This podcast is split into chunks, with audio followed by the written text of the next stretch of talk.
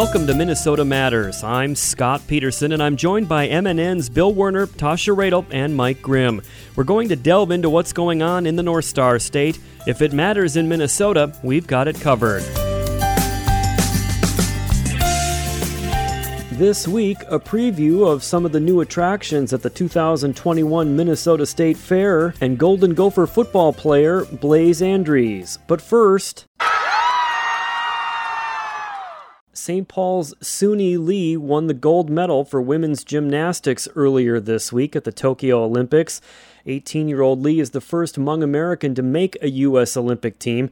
State Representative Kaohly Vang Her was at the Lee family and friends viewing party in Oakdale when Lee won the gold. I mean, I, I, uh, I can't even explain it with words. It's like, um, you know, the the first few events, like, uh, you know, we knew bar was the second one, and it, you could hear a pin drop in that room. And every time she made a connection, we all clapped, but like we were so afraid to clap with enthusiasm because we knew there was so much more competition ahead. But when she stuck that landing in bars, like we knew, like you could tell in that space, like we knew something great was going to happen, and we still kind of held back a little bit. And you know that floor routine came up, and I mean the, the energy in it was just electric. We just could not contain ourselves. It just was like you know, when you when you look at what you know our history and where we've come from, understanding all of that was literally like we carried all of our hopes and our dreams of our ancestors through Sunisa. I mean, it was amazing. And you were you were in the room. Uh, I assume that, uh, and maybe I shouldn't assume this, but do you know uh, Suni's parents, or have you gotten to meet them through this experience, or for yeah. through prior experience?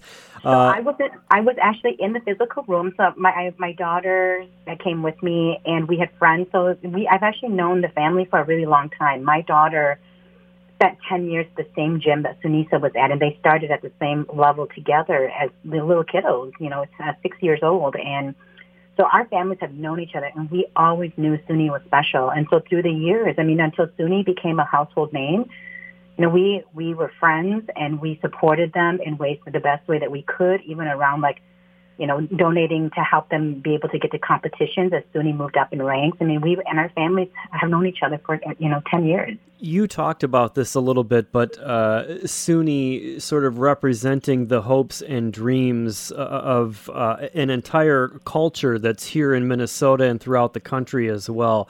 I'm wondering if you can maybe just uh, elaborate on that a little bit. What what does this mean to you personally today? I mean, to me personally, I, you know, I, I think about the fact that like I was I was um, I came to this country, was born in Laos, and I came as a refugee, and I was one of the first generation of kids to grow up here. Though I was not born here, I was four years old when we came. And we've come a really long way from the days in which I used to forge my parents' signatures on sports forms so that I could play sports and that you know we were just we were refugees trying to make a life here, and so we were we were told to focus on education. So anything like sports or uh, arts was was not um, was not supported within our community, and so for me, this within one generation, for us to have um, moved in a direction of which we support our daughters, uh, you know, from the the traditional roles of how we see them, for somebody like Suni to become an Olympian, I mean I, I, I don't even have words to express what this actually means for us and the shift in how we see women in our culture and how we support our girls and invest in them. Like there's this is not just about a victory of winning gold and for pride of our country and our and you know in our culture and you know it, it is literally understanding that within a generation we have shifted the way our community looks at women and how we invest in them. A truly historic moment and some good perspective from State Representative Kaohly Vang Her.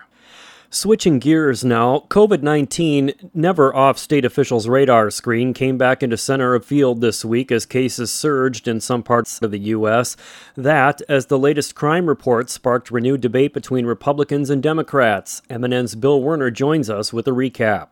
Scott, state health officials sounded a cautionary note prompted by the rise in cases from the emerging Delta variant of COVID. Commissioner Jan Malcolm. Federal officials generally now referring to the dramatic case growth that's happening in the United States again as a pandemic of the unvaccinated. Malcolm stressed the best defense is getting vaccinated. 99 0.9% of Minnesotans who are fully vaccinated have not contracted the virus. Health officials say so far the vaccines are holding up well, even against the Delta variant, but they stress that Minnesota's vaccination rate still isn't as high as it needs to be to squelch a possible resurgence of COVID. Commissioner Malcolm not speculating whether broad restrictions will again be needed in Minnesota. Things look like they could go one way or another in terms of whether the, um, the variants will will continue to kind of overcome the walls of defense or whether we can build those walls higher to make sure that that doesn't happen. And Malcolm reiterated that vaccination is the best way to do that. But how high a percentage of the population is needed? We asked State Health Department's lead epidemiologist Kris Ehresmann. In my mind, you know, I my original goal had been 80% of our population vaccinated and with that I would then be interested to see at what level of disease control we have. But Ehresmann stresses there's no magic number. About 70% of Minnesotans age 18 and over have had at least one dose of the vaccine. But Ehresmann says those numbers are significantly lower among some age groups and in some areas of Minnesota. State officials said at this point they will not reimpose mask mandates in any area of Minnesota. That despite the CDC reversing course this week and recommending children and even vaccinated people wear masks indoors where COVID is surging due to the Delta variant. 14 Minnesota counties fall into that category, but State Health Commissioner Malcolm indicates any mask mandate is up to them. At this point in time, that would be a, a local governmental decision. But if Governor Tim Walz were to redeclare a COVID emergency, the state could again have that authority, although such action does not appear imminent as health officials continue tracking the situation. The governor said last week in Mankato. I think in the state you will not see a, a statewide mask mandate. One of the things is I do not possess that emergency power to do so. But I think you'll see local folks make that with the start of school only about a month away, state officials this week advised school districts to follow CDC guidance this fall that all students, teachers, staff, and visitors wear masks indoors even if vaccinated. State Education Commissioner Heather Mueller says individual school districts could mandate that masks be worn. But that will not be something that comes from the Department of Health or the Department of Education. CDC guidelines also recommend schools maintain three feet minimum between students in classrooms whenever possible possible, and that everyone aged 12 and older before returning in person to school should be vaccinated. Do it now um, in order to have that full protection by the time school starts. Says State Health Commissioner Malcolm. This week's latest report showing nearly a 17% jump in violent crimes in Minnesota in 2020 reignited a long-standing debate between Republicans and Democrats. There were 185 murders in Minnesota last year compared to 117 in 2019, just shy of a 60% increase. It's also the highest ever number of murders in the state, two more than the previous record set in 1995. Arson was up nearly 54%, reversing a down downward trend over the past several years. Motor vehicle thefts were up almost 20%, the highest number since 2005. Crimes reportedly based on bias were the highest in 15 years. 31 incidents involved officers shooting suspects, six more than the year before, and almost evenly split between the Twin Cities and Greater Minnesota. And officers were assaulted in the line of duty in 667 incidents in 2020. That's a 62% increase, more than any other year on record. Republican lawmakers this week blamed Democrats' policies for the dramatic increase in violent crime. Senate Majority Leader Paul Gazelka said this is why you can't go soft on crime. Representative Brian Johnson from Cambridge says House Republicans put forward numerous proposals that were rejected by Democrats who he says focused on reducing consequences for criminals. Everybody deserves to be able to let their kids play out in their front yard or their backyard, not have to worry about it. Democratic Senator Ron Latz from St. Louis Park responded Republicans are exploiting the public safety issue for, as he put it, crass political purposes. Latz said, it is not anti law enforcement to be pro racial justice, and he said it's not pro crime to be against excessive use of force by officers. Republican Representative Johnson contends the dramatic increase in violent crime in Minnesota partly due to lack of support for law enforcement. They have a, one heck of a job that they're trying to do right now. They'll be scrutinized by every turn that they take, and it's not helping to solve crime because they're skittish in actually doing their job. Democrats point to the police killings of George Floyd and Daunte Wright, arguing one part of stemming the increase in violent crime is restoring communities' trust in law enforcement through significant police reforms. Scott?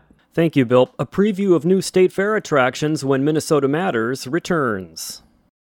Minnesota Rural Electric Cooperatives. Who are we? We're your neighbors, coworkers, and friends. That's right, we live and work in the community too. Because of that, we're committed to making sure our electric services stay reliable, affordable, and safe. Throughout the state, Minnesota electric co ops work independent of each other, but with the same goal provide power to Minnesota. You have so many other things to worry about. Your electricity isn't one of them. Minnesota Rural Electric Cooperatives, bringing power to the people of Minnesota. Hi, I'm LeVar Burton, and I'm proud to be a book person. How do I choose a book? Sometimes it's the cover, sometimes it's the title. I guess I'm pretty visual. If a book's really impressing me and the writing is really good, I will peek and see what the last paragraph is. Because the endings of books should rock you. I am a book person, and if you're a book person too, read to a child and spark a lifetime of ambition. Join me at bookpeopleunite.org because reading is fundamental. A public service announcement brought to you by Reading is Fundamental, Library of Congress, and the Ad Council.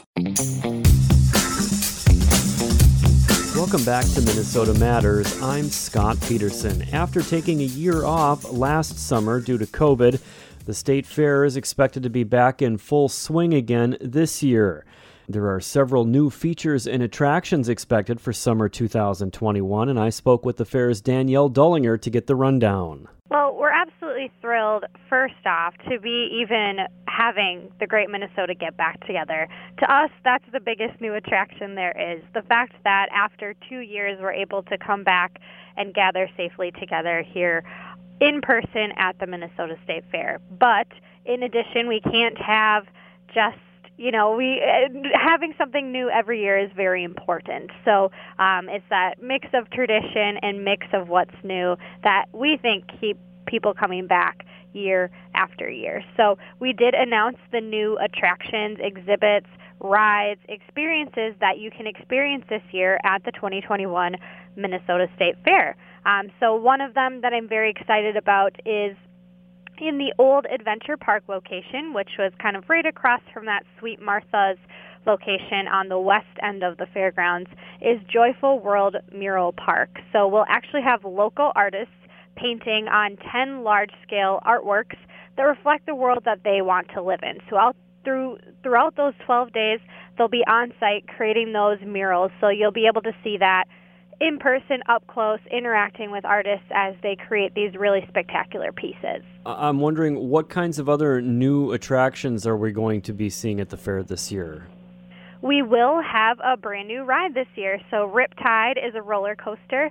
It's 55 feet high. It has tons of ups and downs, twists and turns, and that will be at Mighty Midway. In addition, um, as I mentioned, Adventure Park is moving to a new location on the south end of the fairgrounds, right by the Dairy Building.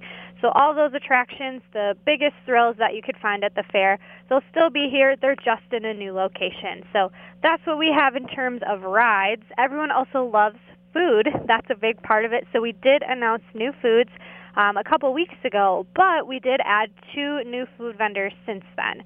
So we've had Baba's and Solom Concessions cheese curds and mini donuts. Um, Baba's will have actually a variety of hummus bowls and different kind of bowls featuring hummus. So that's a great new addition that will be on the north end of the fairgrounds. We will also have Solom Concessions cheese curds and mini donuts, and they will actually have brand new to the fair blueberry mini donuts and cheese curds in a brand new flavor of Cajun, along with a number a number of other flavors that will also be on the north end of the fairgrounds. Boy, as you're mentioning this stuff, it's making me excited for the fair, and I imagine that's going to be the case with our, our listeners as well, who feel as though they uh, they missed something last year when the fair was canceled. I guess it wouldn't be a modern day uh, event without something to do with COVID and vaccinations. There's going to be a clinic at the fair. Tell me a little bit about that, please. We will be hosting, along with Minnesota Department of Health, a COVID community vaccination clinic at the fair. That will actually be taking place in the North End Event Center, which was brand new in 2019. Um, but these free vaccinations are open to all eligible Minnesotans. No appointment required, no identification required, and no insurance is necessary. So if you have not gotten that shot yet, we encourage you to do so in the North End Event Center this year during the fair. Danielle, as we wrap things up here, I'm wondering anything you need uh, our listeners to know, folks that are going to be attending the fair this year that's new that you want them to be aware of, um, or just a, a, an opportunity for you to remind folks where they can find out about some of these great new features? Well, everything always can be found at our website, mnstatefair.org. That is going to be your home base to learn about everything this year happening at the fair. So we may have a few new things this year. Things may be changing. Obviously, the last year has, has changed a lot of things for everyone. So we encourage you to head to our website, mnstatefair.org, and click on that updates page that is on the homepage of our website. There we will talk about health and safety, public safety, admission tickets, everything you need to know this year before going to the fair. While things may look quite similar at this moment, um, things may be slightly different than you're used to. So we would encourage everyone before you come to make sure that you check that updates page. In addition, pre-fair discount tickets are on sale now, so we'd encourage you to get your tickets ahead of time. They're just $13, good for anyone, any age, any day of the fair. Um, so again, mnstatefair.org is going to be your home base for everything you need to know about coming to the fair this year. Danielle, so much good information. Thank you so much for taking the time today. I appreciate it. Thanks so much for having me. We can't wait to see you at the fair. Thank you to my guest, Danielle Dullinger with the Minnesota State Fair. Minnesota Matters returns after this.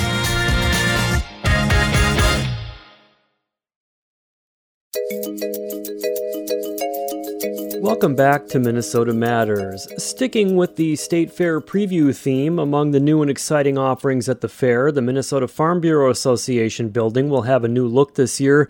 J.W. Cox takes a deeper look at how the Bureau is trying to make an even bigger impact on fairgoers this year.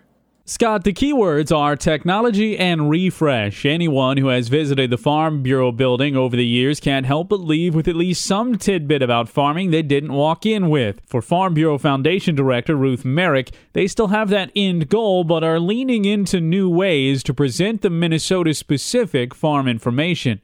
Fairgoers will be able to walk into the Minnesota Farm Bureau this year and have the opportunity to interact with high technology interactive displays that are colorful and engaging. Um, they will be able to play trivia games that are arcade style. They'll be able to walk up to a grocery store scanner and scan products about uh, that are grown in Minnesota or produced in Minnesota and learn factual information rather than giving a price back. It's going to give you a little tidbit of information about that product, or maybe how many acres are grown in the in Minnesota, or what is unique about the company that maybe um, makes that product in Minnesota. Uh, they'll be able to see products. Our theme this year is called "Farmers Produce More Than Produce," and uh, we really wanted to have fairgoers see that things that come from the farm are beyond what we have on our food plate.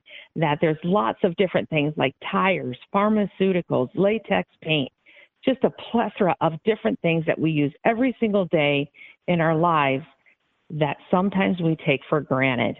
Meirick says while they joined in the disappointment everyone shared in missing out on the 2020 fair, that proved a beneficial moment to undertake a reimagining of the Farm Bureau building that goes well beyond physical updates to the structure honestly, we just wanted to engage um, fairgoers in a new way. Uh, we have this great opportunity to use technology and to use um, some of the interactive uh, technology that we have not used in our building before. And we just really feel that fairgoers want to be entertained. They want to be able to use all their senses. We know that we only have nine seconds to make an impact where fairgoers are going to stick around.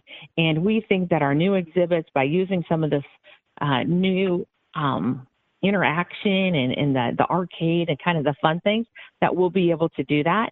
And what's most important is is that when they walk in, is that they walk out learning something about farming that they didn't know before. They also have the opportunity to interact with farm farmers and farm families from across Minnesota because we do bring our Farm Bureau members in that are in, that are involved in agriculture every single day. The update and the excitement around the building, Meirick says, will make the Farm Bureau, as part of the fair itself, a perfect gathering spot for all Minnesotans, but especially for the farmers. Between COVID and what's happening now with the drought, is you know there there was some there's definitely times of challenge and for people to get together and and be able to talk about something that's completely different than than what might be impacting them at the very given moment at their home or within their on their farms is a great you know opportunity. It just sort of releases you have that conversation that um, you know we can look beyond maybe the current challenge, but talk about things and the good things that are in our future as farmers and, and farm families. Uh, and those are the products, those are the things that we bring to people on a day to day basis. It reminds us of the good and the greater good that we contribute as farmers and, and, and ranchers across Minnesota, those things that we bring to the lives and the tables of people. You know, throughout the world. Meirick says she just saw firsthand the benefits to be had from a boost of togetherness. You know, we just held a LEAP conference in Sioux Falls and people are ready to get together and people are ready to to talk about common common things whether it be a challenge or not. But farmers and farm ranchers i am always amazed at how op- optimistic they are about the future and their and their roles as farmers.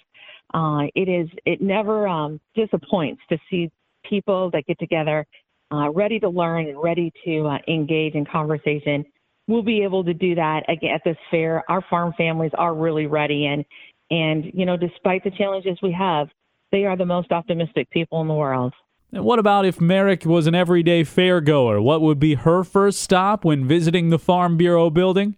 I think the grocery store scanner because you know when you're a little kid and you watch the grocery store lady doesn't everybody want to be the grocery store lady that's scanning the products that go across and anybody can do that now but they're going to be able to learn about things that we use every single day and learn about them in a very unique way. I would say absolutely go in and have uh, get engaged with our grocery store scanner or the other one is is that we have two interactive uh, video games in there, one specifically on animal agriculture, one specifically on crops in Minnesota. You can find a partner and you can compete against each other on who knows the most about both of those areas. And and I would say don't miss that too. You heard her, Scott. Buzzers at the ready. The games and the fair begin in less than a month. Back to you. Thank you, JW. Minnesota Matters returns after this.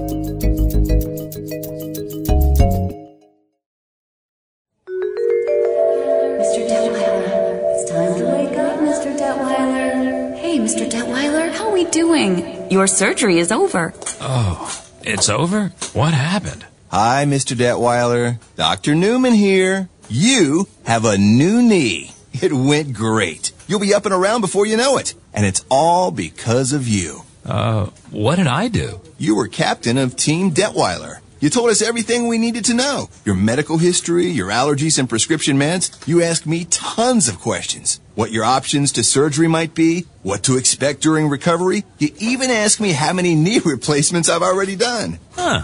I guess I did kind of run the whole operation, didn't I? Mr. Detweiler, we couldn't have done it without you. Patient safety. It takes a team, and patient involvement is key. A public service message from the American Academy of Orthopedic Surgeons with more tips at orthoinfo.org slash patient safety. Welcome back to Minnesota Matters. The Golden Gopher football team is just more than a month away from opening the football season with the home game against Ohio State at Huntington Bank Stadium. Fall camp starts on campus next week. Minnesota senior offensive lineman Blaise Andries of Marshall was recently named an academic All American for the second straight season and is working hard on and off the field. On the field, he tells MNN sports director Mike Grimm that the summer workouts are an important piece to being a good football team. The summer's huge, really. It's it's your last chance to get better before camp, and you obviously want to be the best going into camp because everyone's going to get better in camp because you have to. I mean, that's that's what camp is for. But it, it's your last chance to not not only prepare yourself, but to be over prepared. Like you can get extra film work in, extra meeting time with the coaches, which we also do.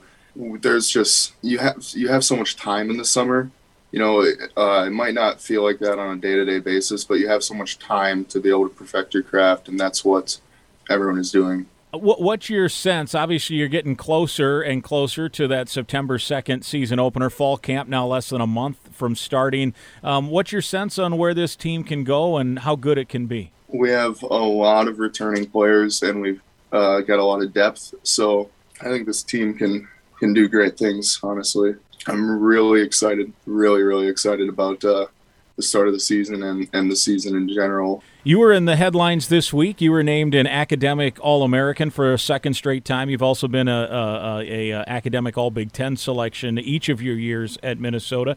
So I wanted to ask you about that and about the balance between classroom and uh, and football and how, how do you get it all done? I mean, I'm sure it's a it's a tremendous uh, amount of effort and and uh, time management with everything. Yeah, yeah. Um, thank you. Um, and you know, just thank thanks to the coaching staff and and the support staff and the academics here. They they're like so amazing in how they support us with our academics. If you need help, you can get help. You just have to ask for it, right? And then, you know, one one thing I uh, think not many people credit the uh, academics to is in in the fall we we practice in the morning so we can have more time in the afternoon for classes. You you get done you get done with your work by noon most days and then from noon to 10 p.m. or whenever you need to go till, you have all that time to get your academics done, and you have all that time to to yourself really. So you kind of get to schedule out your day that way. Um, and then in the spring we practice in the afternoon, and it's kind of in the later afternoon. So you get the morning, you get 8 a.m. to 3 p.m. to figure out your academics, and you really uh, you really have a lot of freedom in that, and that that helps you take more classes uh, and really just do more. You, you mentioned uh, an insurance minor. If I if I remember correctly, you're a math major, right, in mathematics. And, yep. and is it right? Am I remembering this that you want to be an actuary uh, eventually? Maybe yep. after a long NFL career, you can be an actuary, right? Yeah, yeah. So that was that was the original plans. Uh, so I graduated this spring with a math uh, actuarial science degree um, and a minor in statistics and insurance. And now this fall, I'm going into a master's in applied business analytics. So that is uh, basically the same statistics, the same math, uh, but now we're adding coding and we're adding a more broader sense of business. So if actuarial uh, science doesn't work out uh, eventually, then you know I've got a more broader sense than just uh, insurance. So, but yeah, I mean that that's the plan though. Uh, being actuary, I've passed two of the exams, and you know I'm looking to pass more eventually. But right now, uh, football is kind of taking the front seat. That's Gopher football player Blaise Andries of Marshall with MNN Sports Director Mike Grimm. That's going to do it for us for this week. Thank you so much for listening. Please tune in again next week for Minnesota Matters on this MNN station.